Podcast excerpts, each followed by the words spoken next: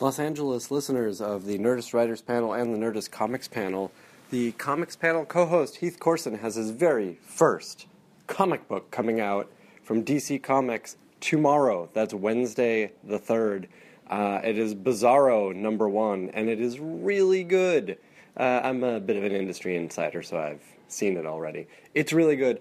Uh, if you are in LA, come on out to a signing that Heath is doing at Meltdown Comics home to Nerdist uh, at Sunset and Gardner. Uh, come to Meltdown at 7 p.m. Heath will sign your Bizarro comic. You'll pick up the Bizarro comic, which you should, because it's great. It's well written, it's funny without being silly, it's silly without being stupid, uh, and the art is just stunning. Uh, so check out Bizarro number one this Wednesday, and come on out and get it signed by Heath, who wrote it, Heath Corson, and uh, at Meltdown at 7 p.m. See you there. Now entering Nerdist.com.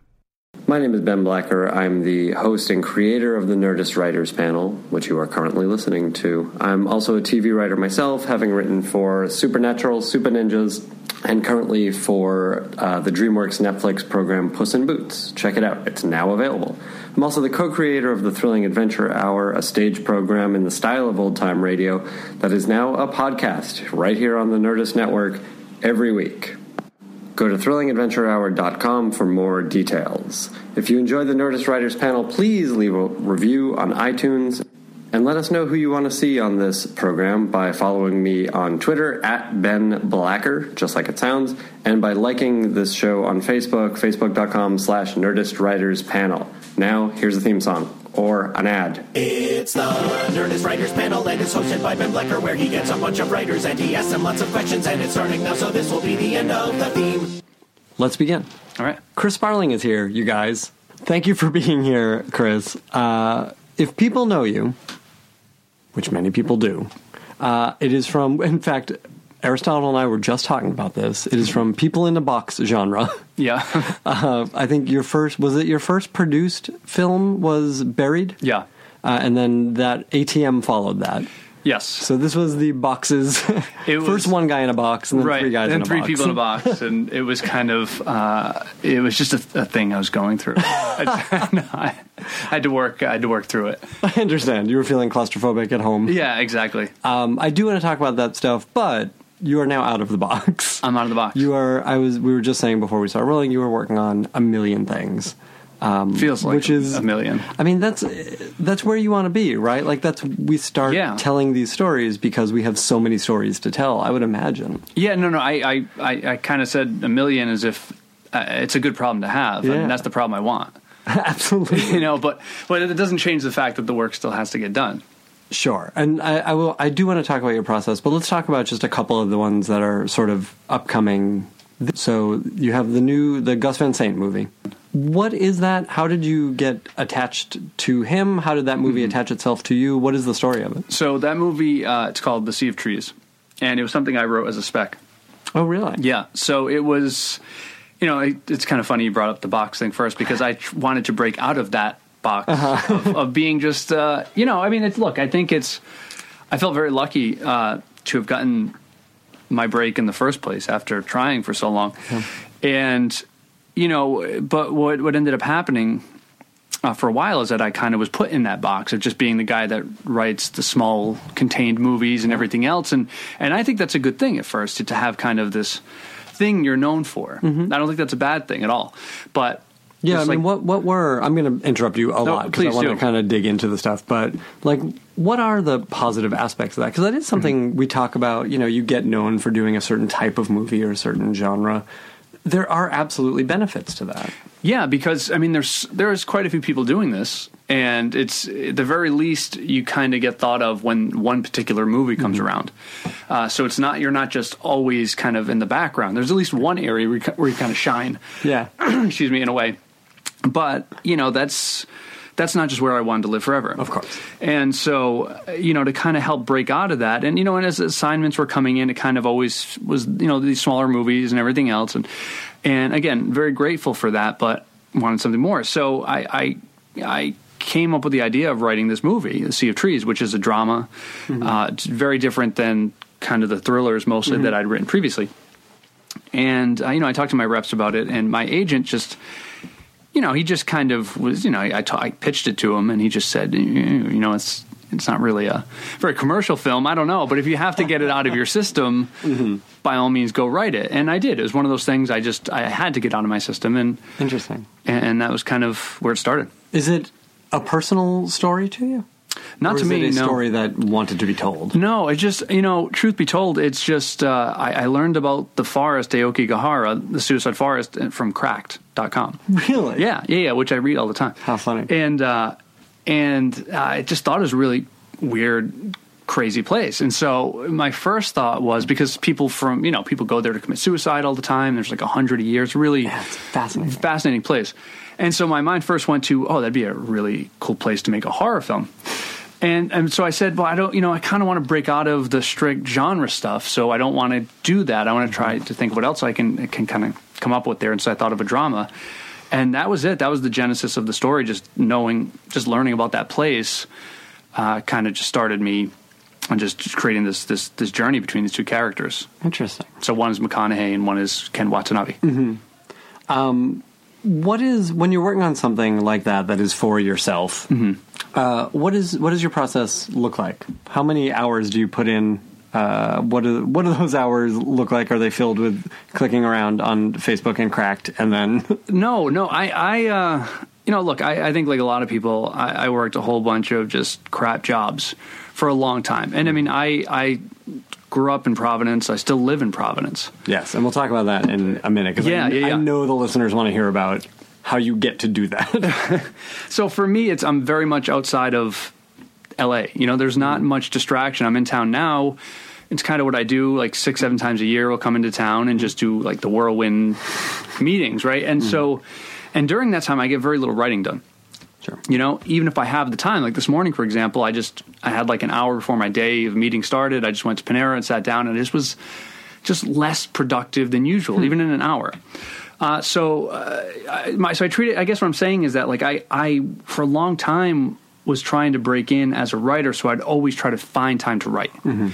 And once you know after buried once i i was able to flip and just do this full time and thankfully still have been able to is all i do for a living it's like that's it's it's such a great experience to be able to this is all I have to do to make a living and I don't have to do another job to support this one and so uh, I guess that's my long-winded way of saying I do it like 8 hours a day like a re- Really? regular job.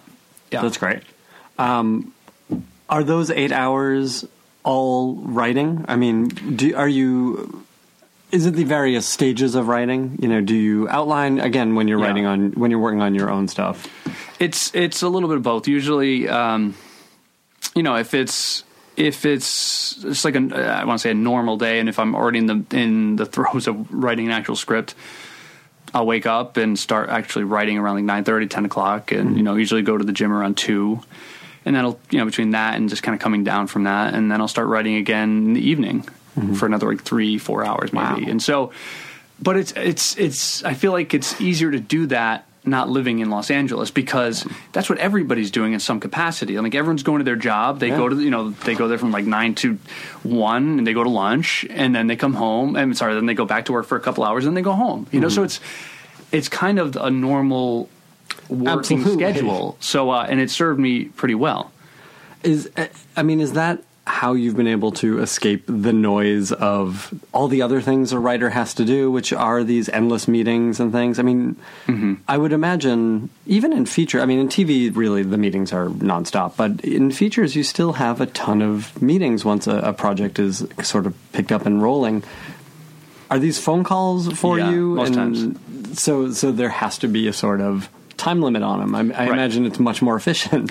It is, and you know, Skype and everything else. I mean, look, I, so far as I've been sitting here, it sounds like, well, this is the guy that is rallying for not living in Los Angeles, and and that's not necessarily the case. I'm just telling you my deal. Yeah. Um, You know, so as far as phone calls and everything else, yeah, those are happening throughout the day as well. And uh, but I do think that for the most part, it is it is set to its own schedule because because it is a phone call. It's not like you know that that there's all this time we can move stuff around, and everyone's kind of schedule has to work out in a certain way. So I mean, it's it's it certainly has its its own advantages and it certainly has its own disadvantages. I mean, I. I, I can probably point out times that I might not have gotten an assignment that I was pitching on because I pitched it over the phone. Sure. You know, and so like those are exact examples that I say that was not that did not work to my benefit. Sure. Um, Interesting. You know the things that I that I feel are that do work to my benefit are kind of the things I mentioned, and then and just just if nothing else, and this this is kind of this may seem cheesy, but I don't care. Uh, is that because I don't live out here? Uh, I every time I come out and say like you know meeting a studio or whatever, I still kind of have that. Hey, this is cool, like that hooray for Hollywood feeling, because it's you know it's fresh every time. You know, there's not it's not like this is what I'm doing every day or every every three days I'm on a studio a lot Right. because I don't live here. So it kind of always becomes cool again. That's really great. I mean, it's it's so easy to get jaded here. Sure. I feel like because but because of all the things involved in this. Yeah. Um, that's that's really nice to hear.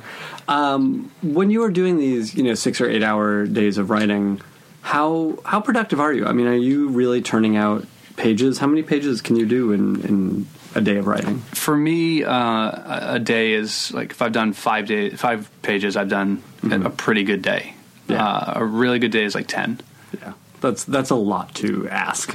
Yeah, yeah, but that's that's script pages. I mean, that's to like I I outline pretty thoroughly, uh, and so by the time I'm writing my script, I'm sorry, I have something in my mouth.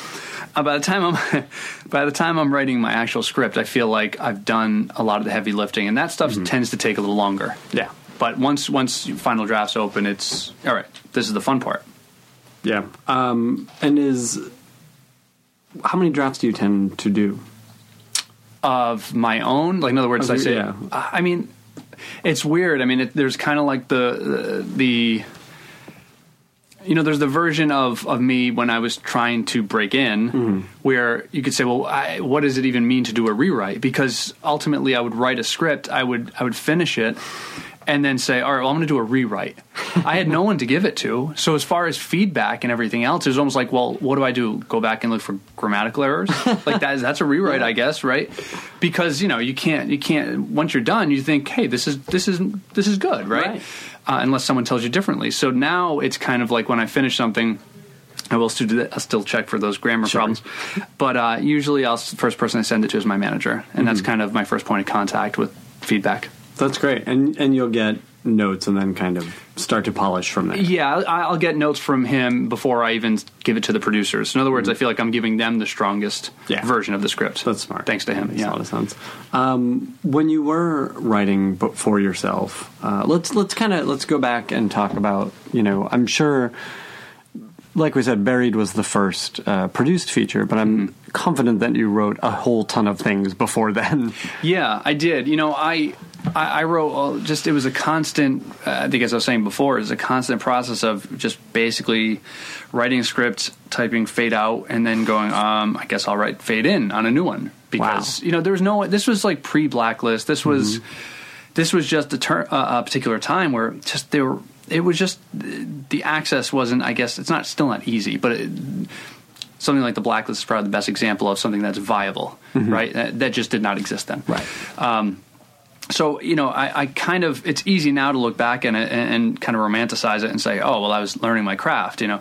But at the time, it was frustrating as hell because I was like, why am I writing this stuff other than the fact that I want this to be my career? Interesting. But no one's actually reading this stuff. Yeah, what what were you? I mean, you must have been a pretty young guy. Was this right after college or during college? Uh, both. Okay. Yeah, I think I wrote my first script when I was 19, and it was absolutely atrocious. Of course. Yeah. But you have to do that. Had you to- have, have to, to figure out if this is something you can even make your hands and brain do. Sure.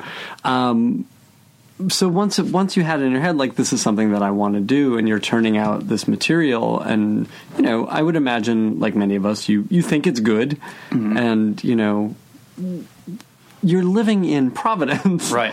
What do you do with that stuff? How do you start to put it out into the world? Well, I mean, yeah, that that was the toughest part is that I didn't have, and I didn't have anyone in the industry. I mean, I come from a working class family, Yeah. so it's like it's not even to say I came from this family that had a someone that worked in you know, the industry, or even someone that had any kind of pull in any regard. Totally. You know, it's it's just which I think that's is not my uh, world. where a lot of us are. Right, You know, right. Uh, I'm, I'm when I, I meet a lot of people, who do have these connections, mm-hmm. and it always feels like, well, that's cheating a little bit. yeah, sure, sure, and that frustrated me. I mean, that I knew those people were out there, and you always.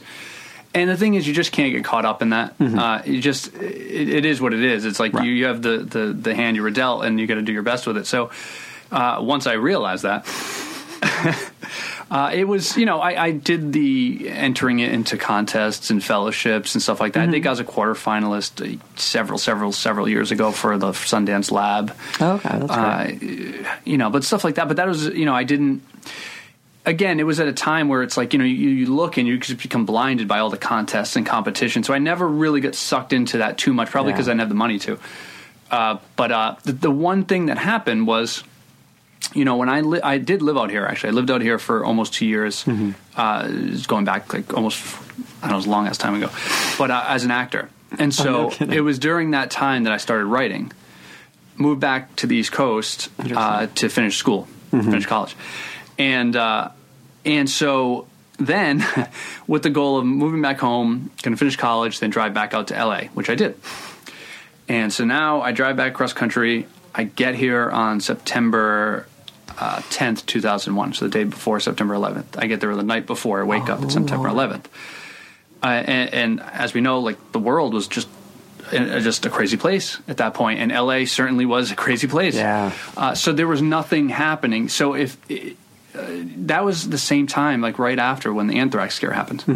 So as an actor, this was again, this was kind of the early days of the internet and everything else for the most part. So people weren't sending out headshot submissions via digital; it was all hard copies. That's right. So now here, the anthrax scare, people are afraid to open their mail. So headshots, no one's even opening your headshot. So I'm not getting any auditions. By this point, I had started to when I was back in Rhode Island, I started to write more because there wasn't much film or TV acting to be done there, and. Uh, uh, so I said, you know, the hell with this. This is crazy. I mean, I don't know. I can't just. This can't be my life. I have no idea when this is going to change and everything else. So I basically said, all right, I'm going to move home and I'm going to make my own film. I'm going to write my own script for my own film and I'm going to star in it, produce it, do everything but cater it. Right. Uh, and I had no business doing that because I didn't go to film school or anything else like that. And at that point, I kind of had maybe a 50% understanding of how to write a script, even though I'd been doing Amazing. it. Uh, and uh, and that's but that's what I did. And and that's No what got me uh, in touch with my manager was that movie. How did your manager even see it?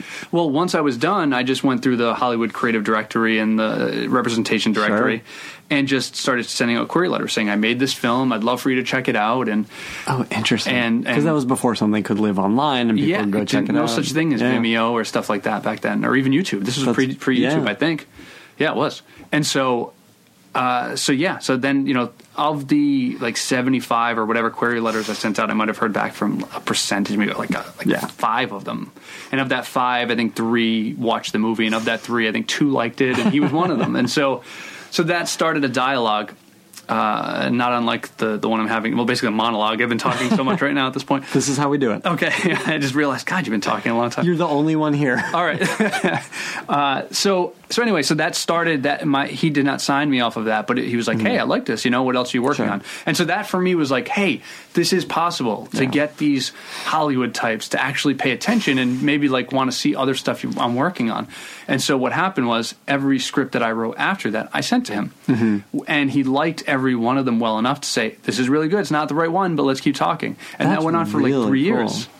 Wow. Yeah. That that you could that he would maintain that dialogue for three years is really. I mean, that speaks highly of him and of you. Yeah. Well, of- certainly of him. I don't know about me, but certainly well, of him. the work. I mean, he obviously was responding to it. Mm-hmm. Um, so this film that you made yourself, yeah. how did you even go about it? I mean, as you said, no no film background. You didn't Right. go to school for it. You were obviously a movie fan, Mhm, so sure. you had internalized a lot of the way things are supposed to look and the way a script might look and feel. Right. Um, but how did you start to put that together? And, and how long was it? What was what was it even about? So it was it was about this guy. Well, this guy was turning twenty five, and he was kind of this misanthrope, and just didn't felt like he never accomplished anything in his life, and he's really coddled by his parents and everything else, and never accomplished anything. So he decides on his twenty fifth birthday, he's kind of done nothing with his life. He's just gonna, he's going to kill himself. All right, and so he tells his parents this. and them just being the coddling parents that they are tell him, oh, they think it's a great idea, and they're very supportive of that idea. And so he ends up meeting a girl who lives two houses down from him, never knew it, but he ends up meeting her and takes out this new lease on life and doesn't want to end his life, but now feels like he has no choice because he's told everyone that he's going to kill himself. And Right. he's like, I have to at least be successful at one thing in my life. Uh, so it was a, the thing is, it's, the movie itself was so overly, uh, truly ambitious as far as what it entailed. I mean, I had way too big of a cast. I had way too many locations. I had way too little money to do all those things. The movie got finished, ended up on Netflix for a little while. I don't know how. That's crazy. Yeah, it is crazy. Uh, and Is it a feature length? it's a feature, yeah. Holy shit. I mean, I had no idea. I basically just like learned by reading. Like, all right, well, I, I don't. No one ever taught me this stuff, so I guess I'll just teach myself. And just started reading as many books as I could Mm-hmm. and everything else. And and bear in mind, this is in Rhode Island, and this, so this was and by this point, this was like ten years ago. Yeah. So this was when. You know, this was when the technology isn't what it is now. So, like, it's it, money goes. I feel much further these Sure. days for, because of the technology. And so, you know, my my cast was you know was a mix of actors and people that just were friends and family. My crew was kind of the people that had went down from someone that had some experience to none at all, and it just became this. I don't know. I mean, I, I had to get it finished, and and thankfully I did. But it's unbelievable. finishing it didn't make it good, Sure. but it, it, I finished But it. that's yeah, absolutely, Right. and especially at that time in your life and in your maturity as a writer and a producer, just finishing it goes a long way. I mean, I mm-hmm. think people tend to get sort of precious about the work and work it and work it and work it, but just doing the stuff is a, I, I find a much greater learning experience. Well, it was. I mean, like I said, the whole point of doing it, I didn't have any grand illusions that this was going to be mm-hmm. this big Sundance hit or anything else like that. I just wanted somebody to see it. The whole reason why I did it in the first place was because I needed to take my career into my own hands. Because, like I said, I was out in LA saying, I have no idea what's happening. So my hope was that someone would see any aspect of that movie and what I was doing in it. So, all right, say, hey, he's a good actor, or hey, this is a good script, or hey, he's a good director. Something, hey, but this guy can produce a movie. Any of those things, and say, well, let's let's try to work with this guy. And so it accomplished what I wanted it to do ultimately, and it was for me as a writer. Yeah. Uh, but you know, the lessons I didn't really understand that I had learned until I wrote Buried because that was me saying, "All right, well, I, everything I did wrong with that movie, I can't do with this one." Hmm. Uh, so Buried for me was going to be my next feature that I did. It was going to be something that I made for like five grand, and it Mm-hmm. Which was absolutely makes sense. yeah, it's like, well, how do I make a five thousand dollar movie? And I made the conscious decision to not make a found foot- footage film, Mm-hmm. and said, well, how do I do that now? And so I was like, well, clearly I can't do what I did last time. And so I said, all right, well, I want as few characters and as few locations as humanly possible, and that was buried. That's wild. Um, but in the interim, you know, you were turning out these scripts, sending them to this manager Mm-hmm. that you had this conversation going with. Uh, what were you learning about writing in that time, and what kinds of scripts were those? I was so early on. Uh, I was always writing uh, comedies.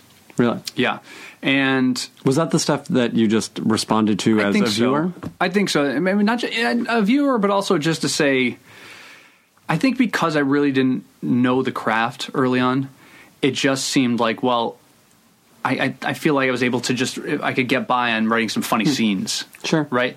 And and it, and it it served me fairly well, so it seemed like that was the right path. But it wasn't until I completely changed tacks and, and wrote a thriller that things actually started to work hmm. for me. And uh, I, I mean, I don't know if there was a lesson there or not, uh, but just Well, why do you think that was? I don't know. Maybe I, maybe a maybe I didn't know the craft yet, like I said, Mm-hmm. and b maybe I'm not as funny as I thought I was, or c maybe I'm just a better thriller writer than I am a comedy writer. I, Mm-hmm. I honestly don't know. It could be a combination of those. Interesting. Um, so, so when did the thriller come? You know, how many scripts in, roughly, or how many years in? Several. I after I did uh, after I made my feature, I made a short, and that was a thriller. Okay. And so I just kind of looked at it, and it was just a, it was a really different experience, and uh, and I liked it. You know, so it wasn't something that I said I don't want to do that again. And so when I set out to make a feature, I said I wanted to do a thriller, and, and plus the other thing too is you know just lessons you learn along the way about comedy, how it doesn't translate into the foreign markets and everything else like that. So I wanted to make something that at least had a prayer in that in that world, uh, of maybe making some money back. Interesting. Uh, so I, I, I went down that road, and uh, you know the good thing is, you know, very good thing I guess is that it ended up taking on a much bigger life. So it didn't become a five thousand dollar movie; it became a a big like studio released movie. yeah. You know. Yeah. How, so how did that happen? So how did that I start to get traction? so as I said, I'm sure I, you've told us a thousand I, times. it's too, so okay. I. It's okay. Uh, and I no, I apologize more to the people that have heard it. uh, me say it a bunch of times. Uh, so it's it was something like I said. So after after my manager, who wasn't my manager at the time, saw my feature, said keep you know let's keep in Mm-hmm. Touch. So script after script after script, I sent him. And then for whatever reason, I didn't send him the script for Buried. Hmm. So I'm about six months into kind of pre-production on my five thousand dollar version of Buried. That's probably going to shoot in my apartment at the time and and I was like, no, I'm not going to send it to him because I've worked so hard to cultivate this relationship. I don't want to ruin it by sending this Hollywood guy my guy in a box movie, No right? way. So I didn't send it. And then one night, I, I just I think I'd like I always it's like this Jerry Maguire moment. where You just kind of lose it, right? And I just said, "The hell with it! I'm just going to send it to him if it ruins it because I don't know where my career is going. I don't know. This is uh, so on and so forth." And so I sent it to him, and about two days later, I heard back from him saying, "Like, oh my god, like what are you doing with the script?" And I it's like, "This is crazy." Blah blah blah. And I said, I don't know. I was planning on making it. He said, All right. Well, would you be would you be willing to go out with it as a spec? You know, if you can give up directing and Wow. and of course, I was like, yeah, absolutely. Uh, so, so he ended up signing me off that, and then got me my agent and everything else. And then the script just went out, and and then I was here. Like for the first time ever of the week of meetings was Right. that was like I guess by this point five six years ago, and it was wild. It just was. I, I couldn't. I mean, it was really whirlwind. There was just people that wanted various people that wanted to make the movie. What do you think people responded to in it? Probably the. I mean, maybe they. I mean, I'm hoping it's because they like. They like You were going to Yeah. say the budget. I, well, I am. I am going to say that, but I, I am hoping it's partly because they actually liked it. But uh, I think the budget. I Mm-hmm. think they saw the potential of making a movie that, at least on on the page, worked, uh, and then that could be done, you know, for for a price, you know, that for an inexpensive one at that. Hmm. I think for my reps, even that early on, I I don't think they actually expected it to be made. Really? Yeah, I think they thought, let's get this thing around town. Let's just introduce you to the town as a Sure. new writer, and it'll be a good writing sample, and hopefully it, amounts to something uh, in that way for assignments. But uh, but Peter Peter Safran, the guy who ultimately produced it, it was it was a crazy week because in the course of just generals and everything else, I also had. I had several meetings about the project and met with different people that were saying, you know, we're, you were potentially interested in making this movie, and every one of them had different changes. And it was let's cut to this, let's cut to that, let's have him get out of the box halfway through, uh, let's change the ending, all these various things. And and it was a weird position to be in because here it is, I've been working for like ten years at that point to catch a break. And these Yeah. people are saying this, so I'm like, I'm, I'm pretty much willing to do whatever they say. I'm like, sure, sure, let's let's whatever, let's throw a clown in there with them. I don't care, whatever you want. Uh, but in the back of my mind, I'm still saying, yeah, but it's kind of cool in its own way if he never gets out. I've never seen that movie. I've seen other movies of people buried alive, but it's always cutting to this and to that. It never stays there the whole movie. So at the it's now the end of that week, and I sit down with Peter Safran, and it was interesting because all the other people I met are dressed like you and I are right now, just like flannels, normal, right? Peter has this like almost like a suit and tie on, and uh, and so I was intimidated by him right out, right out of the gate. But he sat down and he said, "Chris, he goes, I, I, I love your script. I'm almost like verbatim here. I love your script. I don't. I know the perfect director to do it. I don't want to change a thing about it, and I could have it in production in six months." And it's exactly what happened. Exactly. Wow. That's unbelievable. Mm-hmm. Let me. This is a stupid question, but I'm going to ask it anyway. Knowing uh, that you were going to make this yourself, and you, were you going to star in it also? No, I was not. Oh, okay. No. All right, then never mind. Okay. I was because I was curious of like watching. You got to see this the final version of this, which is so exciting, Mm-hmm. and then uh, to think oh, I, w- I would have done something differently. well, no, you know, it's I made that decision early on to talk about like the lessons learned from the first movie. Is that I just took on too much, even in that Yeah. regard. I mean, I would in that first movie, I would be like, all right, after doing all the producing duties and all the directing duties, I would sit down and say, all right, well, what are my lines? and that's that's absurd, Right. you know. And so I was like, that can't happen this time. So it wasn't so much that to answer your question; it was much as watching it from a directorial standpoint. Mm-hmm. Yeah. And I mean, truth be told, I think Rodrigo Cortés, who directed Mm-hmm. it, I mean, he he. I'm still learning that craft. I Sure. feel, you know, and and he took the movie to a level I would not have been able to. Period. Yeah. As a director. Well, yeah. I mean, you you didn't you hadn't done what he had done. Sure. You know, you didn't. Right. You weren't there yet. Um, are you? Is it something you're still interested in? Uh, yeah, I mean, it's it's uh, something I did. Uh, last summer, I directed my first feature with Peter Safran, Mm-hmm. which I think you said this will be out in January. Yes. That just should be the movie should be coming out. January. Oh, fantastic. Yeah, it's called the Atticus Institute. Yes, I was reading a little bit about this. Tell me about it. All I saw was that you made it and Yeah. the title.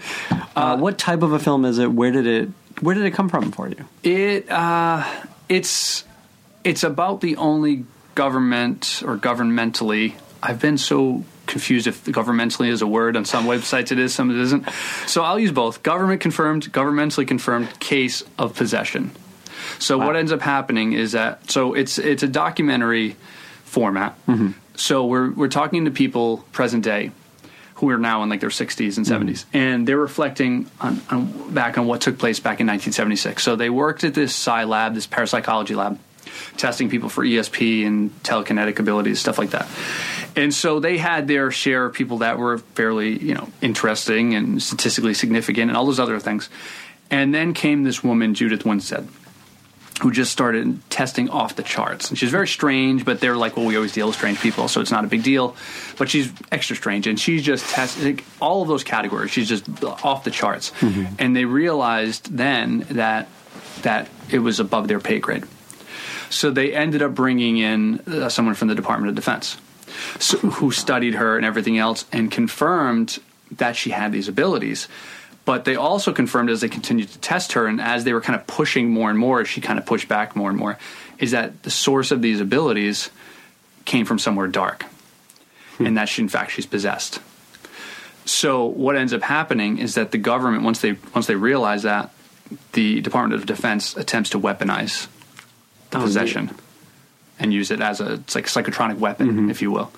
Uh, and so that's I mean that's that's really the long version of That's the, really cool. of the synopsis. Yeah. What uh, What made this the one for you to direct? Well, because you know it's interesting because it, it's, and I, I know this isn't unique to me. I'm sure there's a lot of people out there that are facing this at various points in their careers. Like there's, I you know as I said before, I didn't want to just stay in the category of being the guy that wrote the small movies, right? I, I mean, I didn't get into this to just kind of like level off and be complacent. Like I I got in this to you know to win it, you know, to to really to go for it. So the same thing with uh, with directing. What happened was you know, with a lot of scripts I had moving and and and uh, things, you know, things I'd written where it's like, well, maybe this is one for me to direct, and it was like it was never met by no, no, no, that's can't happen. It's more like, oh, that, that's a good idea, or this, you know, this is the right size and scope for you to be have your first like true feature, and but and then I kept finding that as we get closer and closer to the movie becoming real.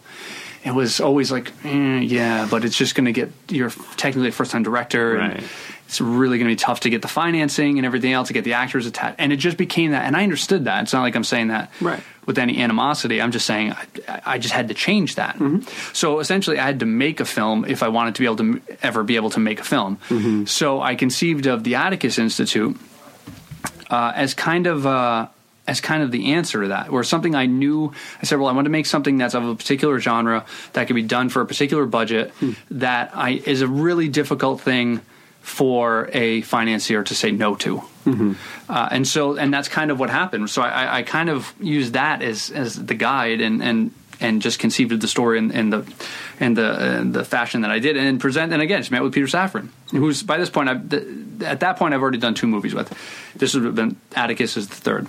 So it was an easy conversation to say just so there was no pressure. It was just hey i really want to do this. Do you want to be involved in this and everything else? Because i'd love no one more than you to be the one that's that's producing this. And we talked about it and and by the end of that meeting he was like we're doing it. We're in pre-production now. That's great. and then it happened Um, were there were there storytelling challenges that were different as a director than as a writer? I don't know if there were storytelling challenges. There were the things that I found uh, that that that I found unexpected were just I think more to do with the people management of Hmm. directing. I think it wasn't. You know, I I, I feel that.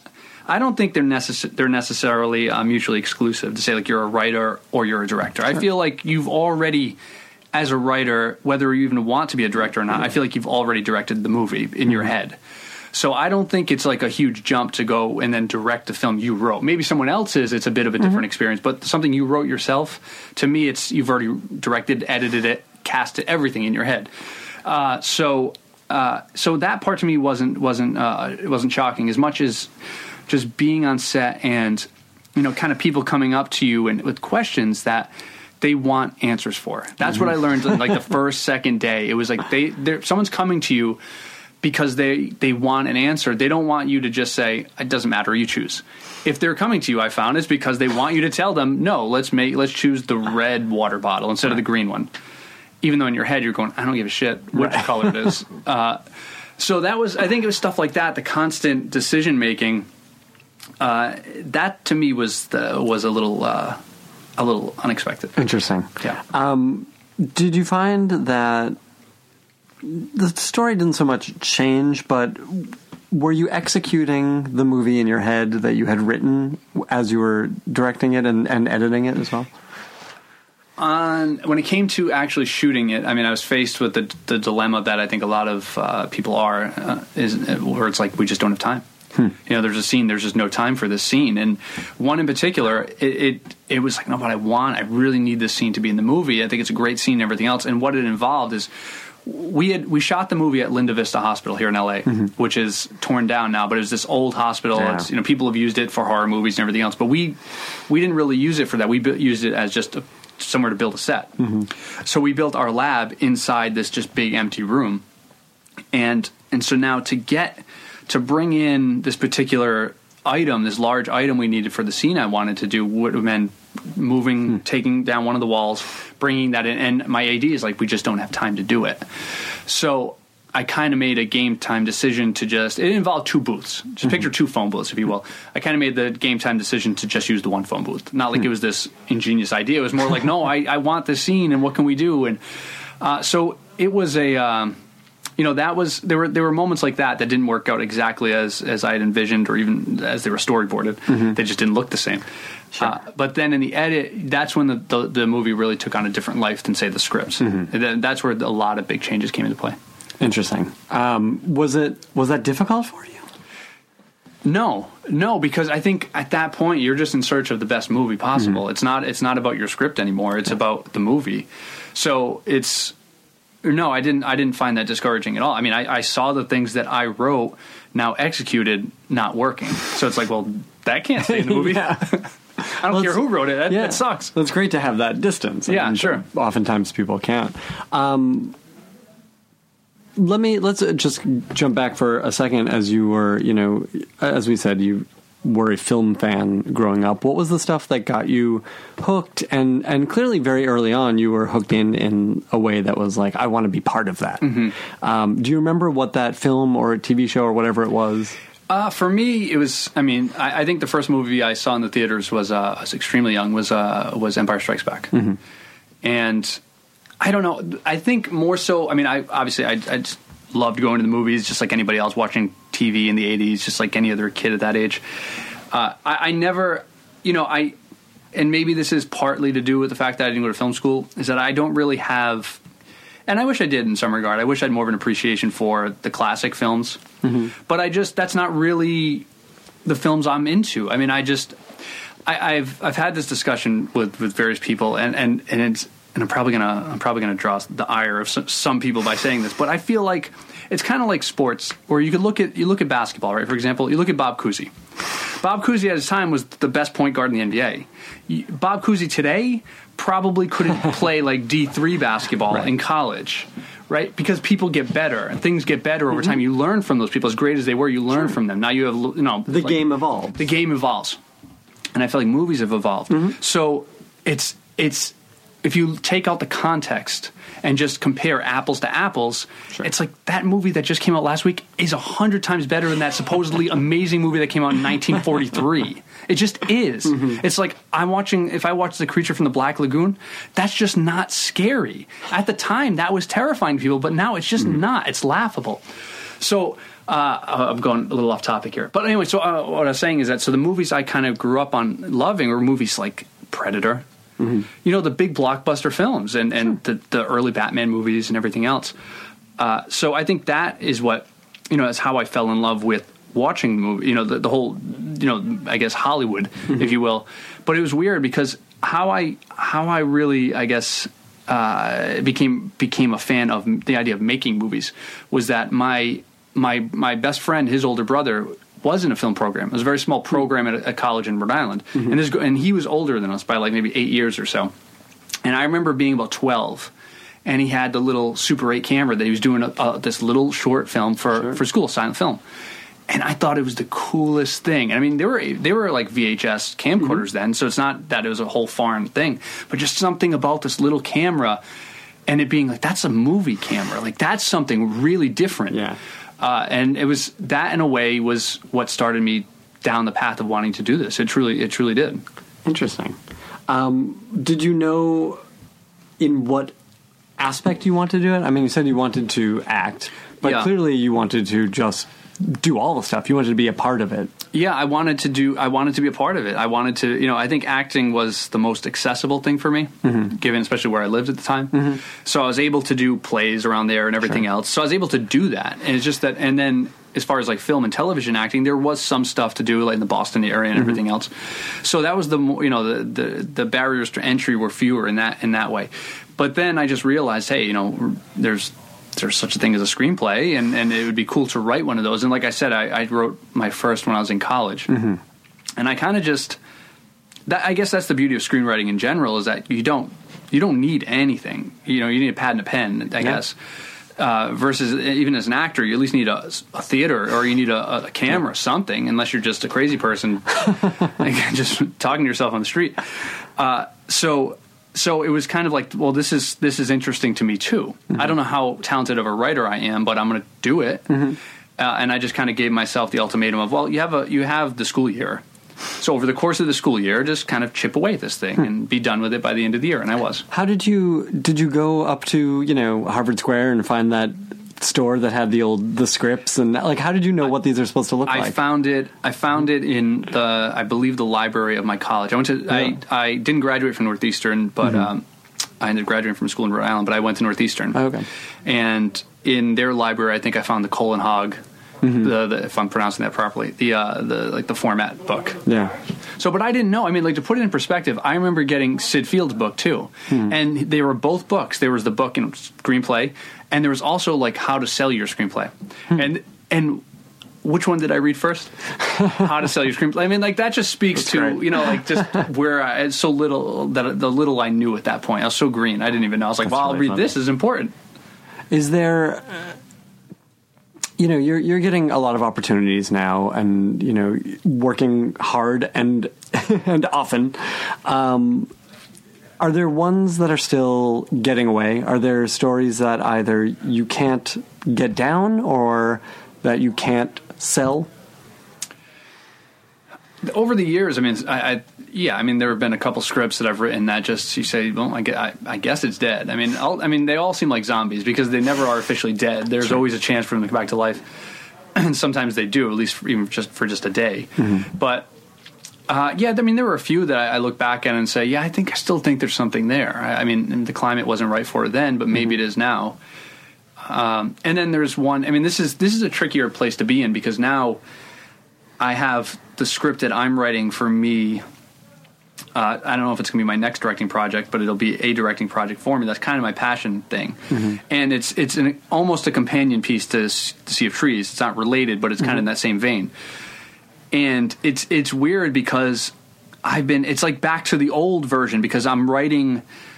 I'm doing assignment work, which again, very grateful for to be doing that Sure. to be getting paid. But now I'm trying to find steal time to work on that and it's like the same process again instead of working a normal job and stealing time i'm working a screenwriting job and stealing time to to Write a work on- screenplay. write a screenplay yeah That's interesting. Um, is it? Is there you in these scripts? Like, do you do you exist in these scripts, or are these idea based? Do you know what I'm saying? Mm-hmm. Sure, sure.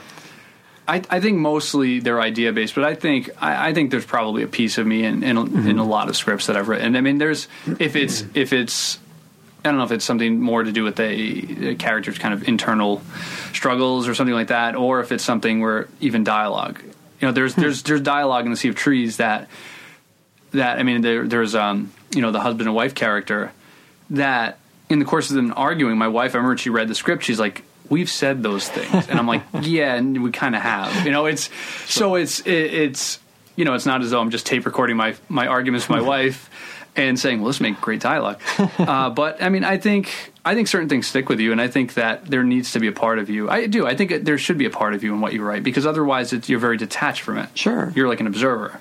But do generally when you're ramping up to something new that's not an assignment, um, does it come from the idea down, and then you start to explore how the story could be told, or does it come from a moment? Does it come from a character?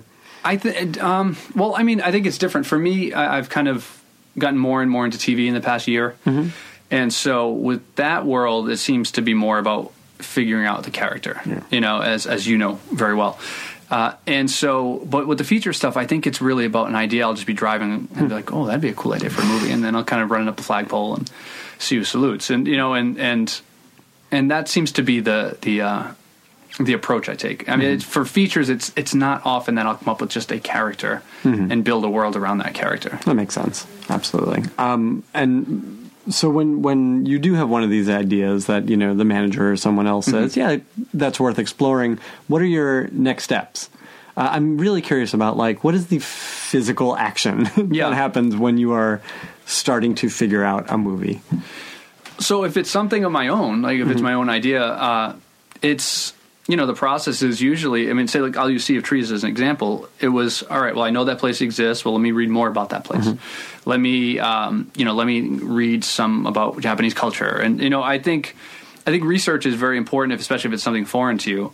Uh, I think it's very possible to get mired in that, and then all of a sudden start treating research like pretending you're writing when in fact you're just kind of spinning your wheels, pretending to do research. Uh, but at the same time, I think so. That's usually a part of it, and and then it's you know I'll, I'll kind of do what most people do. I'll just do like the two to three page synopsis, see what it looks like, see kind of what that feels like, and then I'll do a character breakdown to give you know flesh those people out a little further, main characters, uh, and then and then if I feel comfortable with that, I'll usually I'll go into the beat sheet and kind of beat out the, the the larger beats of the story, and then and then if that's still working, it will be. Uh, it will. Uh, I'll, I'll do it like a step outline, like scene by scene of the movie, and that's thorough. So I mean, I feel like by that point, I've written a 0.5 draft. Absolutely. Yeah. Yeah. And and it's this incremental growing process where Yeah. you're discovering what happens and who these people are in the world. That's yeah, interesting. yeah. um, Tell me about uh, the TV stuff. What has been going on? How has TV been treating you? It's been, you know, it's it's been an, a bit of an eye opening thing. I uh, I have a project now that I, I by the time this comes out, it probably it could not be a secret anymore. Uh, but very- everybody's so secretive about things. I don't know why. uh, but That is true. but uh, there's a project I'm doing now uh, that is uh, I'm actually just turned into the producers yesterday. the uh, a pilot script. pilot script, Okay. yeah, uh, for a series for uh, a network, a cable network, and so it's it's something I really really hope goes, uh, you know, for a number of reasons, and um, but in that same way, I've had now two projects that didn't go, mm-hmm. so I've written two pilots that it's like, wow, this is really cool, and then especially with the first go around, where it's like, wait a minute, what do you mean it's dead? What do you mean, like, if this doesn't get made, it's now you can't do anything else with Yeah, this? it's weird. It's it's- so it was a, so that to me was the difference, the major difference between feature writing and TV writing, was kind of mm-hmm. like there's this mad dash of like as you know, like every it's like, well, we have to get this thing done. We have to go. Okay, great. Get like phone calls nonstop from producers, and how about we just change this one word like down to that, and and then all of a sudden, if it doesn't get picked up, it's just done. Like it's like a, all of a sudden, they expect the tumbleweeds to go by because the phone stopped ringing, ringing and uh, so it was. Uh, I think, I mean, naturally, the good part about that is you still get paid. You know, I mean, so there's there's really no lose in that situation, except for that you've created something that just died on the vine. I mean, that's that's that's if there's any loss there, it's that.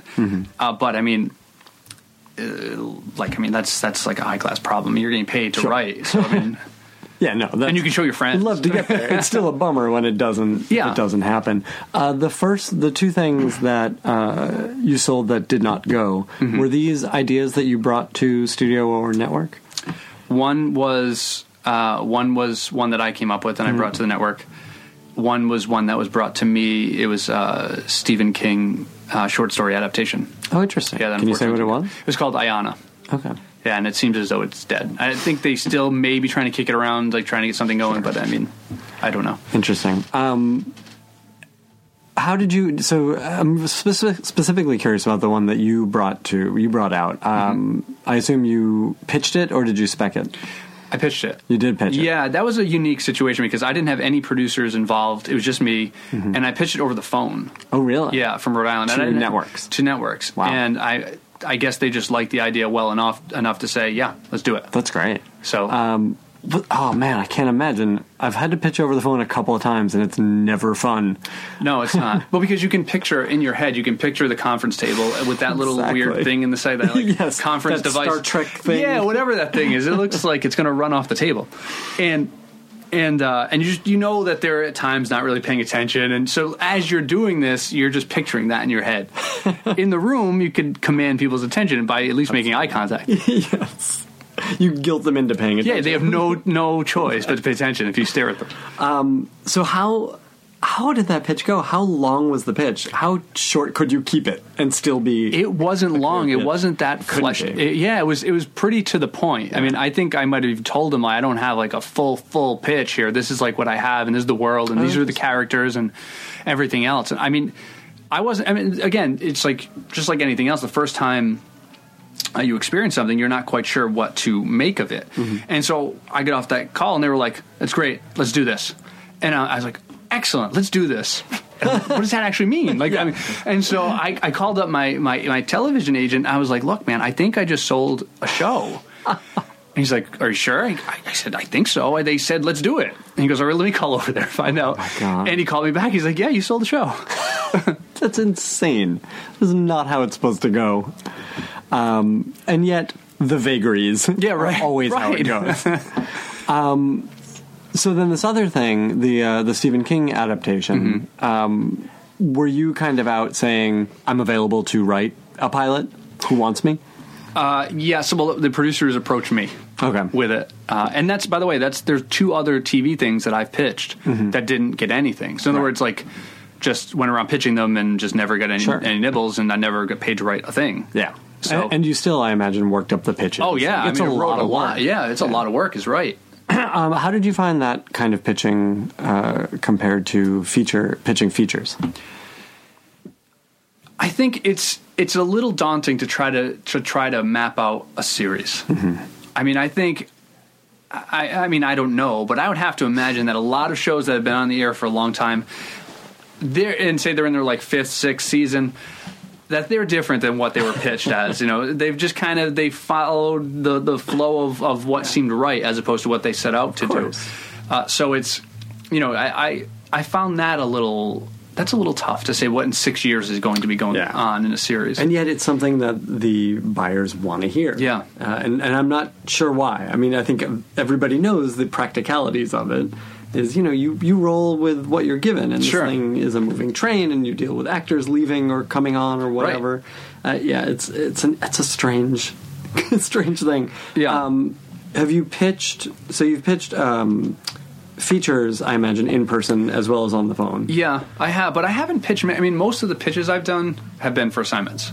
Like I, I think I could probably count on on two fingers, maybe. Really, The amount of things I just pitched to try to sell as a pitch. you generally spec them Yeah, first. yeah. Um, I am always uh, curious though about like pitching on an assignment because these are the ones where they bring in a bunch of writers and you're Mm-hmm. Yeah. saying, "Here's my take on this." Yeah. Um, when has that worked for you? When has that not worked for you? Yeah, that's that's there was no that's no the reason why I'm shaking my head because there was a period where I, you know, like a lot of these things are coming in, which is mm-hmm. great, you know, because it's like Yeah. there are certainly times where not so many are coming in. Sure. And you're kind of like, whoa, why is the phone not ringing? And I think there was a period, maybe like three years ago or so, where I was like a dog chasing cars, which is not a good approach. Where it's No. like it's going after this assignment, this assignment, this assignment, and when in reality it's like I should have just taken about half of that number Sure. and focused my my pitches. And so it's like I was pitching for a lot of stuff and just not getting the jobs. Mm-hmm. Was it was the reason you were pitching for a lot of stuff? Was it the feeling that like who knows when this will come again, or were you genuinely interested in all of these things, or, or you know like where, where did that come from from you? Yeah, I mean, it's if, if I if I 100 percent thought this is not for me and I don't mm-hmm. even get it, or I, I wouldn't. That's all right, okay. But you know, I think because I I started from where I started, that excuse me, that was like trying for so long, like 10 years, trying to get a break, and all of a sudden you get that break. And now everybody, you go from one day being the guy that can't even get your stuff read to the guy all of a sudden, or the girl all of a sudden that everybody says, Oh, yeah, I want to meet with that person. Yeah. And I want to tell them what projects we have. And it's overwhelming. So it's like a psychological shift that's tough to kind of, to, to, to kind of deal with in a way. Mm-hmm. And, and so, kind of in that earlier period now, when all these assignments are coming through, I was like hungry, just like I, I've always been. It's like I, I, want I don't want to miss an opportunity. I want to go after all of them. But as I said, it's just you can only the human brain's only capable of so much, and mine's probably less capable than most people's, quite honestly. So it's like I, I think I, I paid short shrift to to some of these mm-hmm. assignments, and maybe that's why. Maybe that's why I didn't get them. You couldn't bear down on any one and give Yeah. it a kind of full take on. Of course, I Yeah. think we've all been there. So the ones that you were able to, uh, was it a conscious decision to kind of pull back and say these are the things I'm interested in, and then what made those pitches successful? I think uh, I think that was part of it. I think it was kind of pulling back a little bit, and I don't recall if it was me consciously pulling back or just the phone stopped ringing as much. so uh, the first assignment I got, and this was the one that was that got me in the union actually, because ATM and Buried uh, were both non WGA. Oh, really? Yeah. How did that happen? Well, because Buried was a Spanish co-production, and so it's shot in Spain, so it was outside of the oh, the auspices didn't of the, the guild, I guess. I didn't realize they could do that. They, they did. uh, so that didn't get me in the Writers Guild, uh, and W and, and and ATM shot in Canada. And I think I'm getting my timeline right here. But anyway, the, the assignment that got me into the guild was uh, was to rewrite a, a movie for M Night Shyamalan, and so that was different in that. Well, it's very different because he flew me out to where he lives in Pennsylvania, so I met him at his place and everything else. So was, that wasn't an over the phone pitch. So maybe that was why I got it. I don't know. Yeah, who knows? Yeah, that's interesting. Um, how, what was that rewrite like? I mean, I, this this must have been your first rewrite too. It was yeah, it was it was my first rewrite. Yeah, It was which uh, is something. I mean, in features, people are called upon to do all the time. It's a big part of the job is rewriting someone else. Or Yeah. being rewritten. Sure, sure. No, no, it's it's happened a lot since, you know, where I've written re- other people's stuff and Mm-hmm. people have probably rewritten me. I just don't know. Uh, and for for that, it was. Well, I mean, first of all, it was like it was kind of just the unique thing of being like, all right, you're being flown to M Night Shyamalan's compound, Right. and so it's like, and and you know, going in, I I mean, I heard all the stories that everyone, everyone's heard, and and like, all right, I don't know what this guy is going to be like as a person, and thankfully, he's the exact opposite of the stories. He is not at great. all that person. He is, you know, just a regular down to earth dude. So it was like, all right, that put me very much at ease, uh, and you know, it was it was a unique experience in a lot of ways. I mean, that project was a it was part of that. He did Devil. He was doing the Night Chronicle series, where like three films he was going to produce. That Right. you know his ideas, hiring directors, hiring producers. So it was, uh, you know, it was there were a lot of people involved and stuff like that. But I mean, it was, yeah. I mean, I, I don't normally get flown to people's compounds to pitch. Not yet. Yeah. Um, Are there?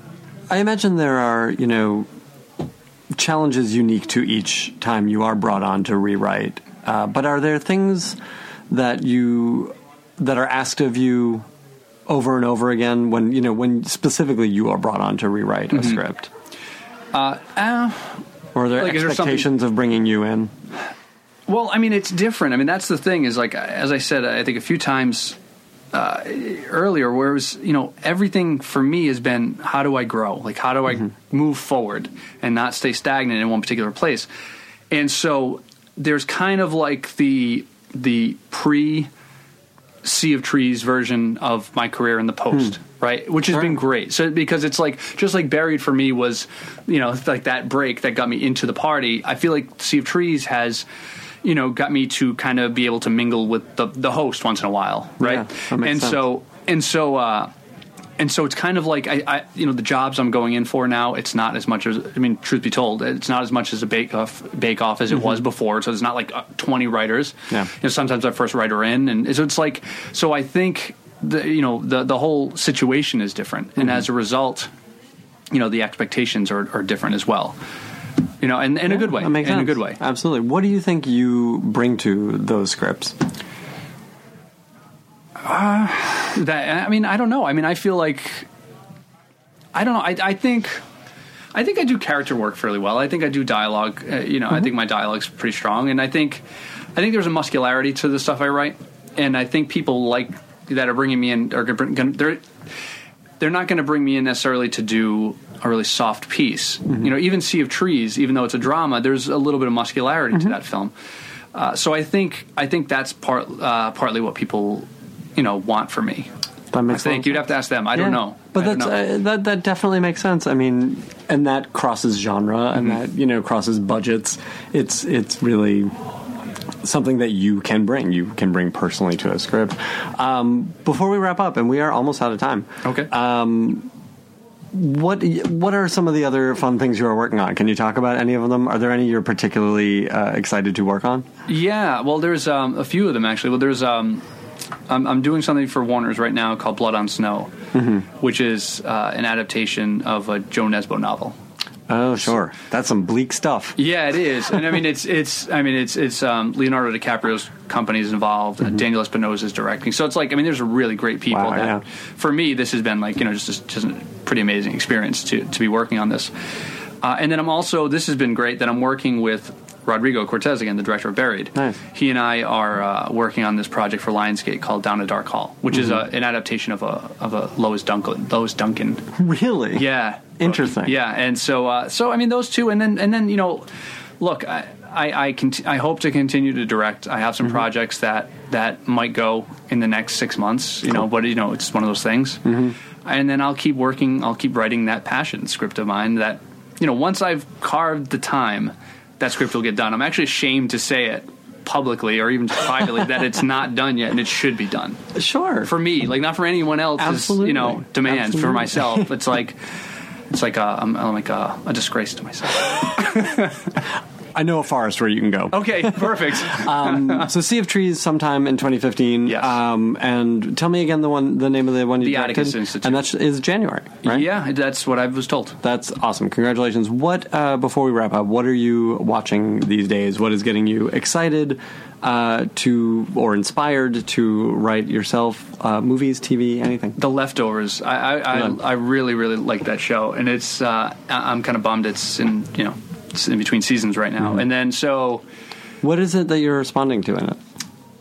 I, you know, I, I'm a big fan of ambiguity. Mm-hmm. You know, I'm, I'm a big fan of kind of just like peeling the layers away bit by bit and just giving a little taste here and there. And so I think that is also the same thing. Why my wife's actually rewatching Breaking Bad. She and I watched that. We just binged through it a long time ago, mm-hmm. and she just started watching it, it again. And and it's just, I mean, to me, that is, I mean, I I don't know if I've ever seen a better television show in my life. So, yeah, I mean, those are the stuff. Those are the things I'm watching. I'm psyched for Interstellar. I'm kind of with the masses on those sort of things. Well, the stuff for the masses these days is so good. Yeah, that's I true. Mean, it's, That's true. Mm-hmm. Especially on TV, it's the highest quality we've gotten. But thank you Oh, for thank being you. here, Chris. I My really pleasure. appreciate it. Now leaving Nerdist.com.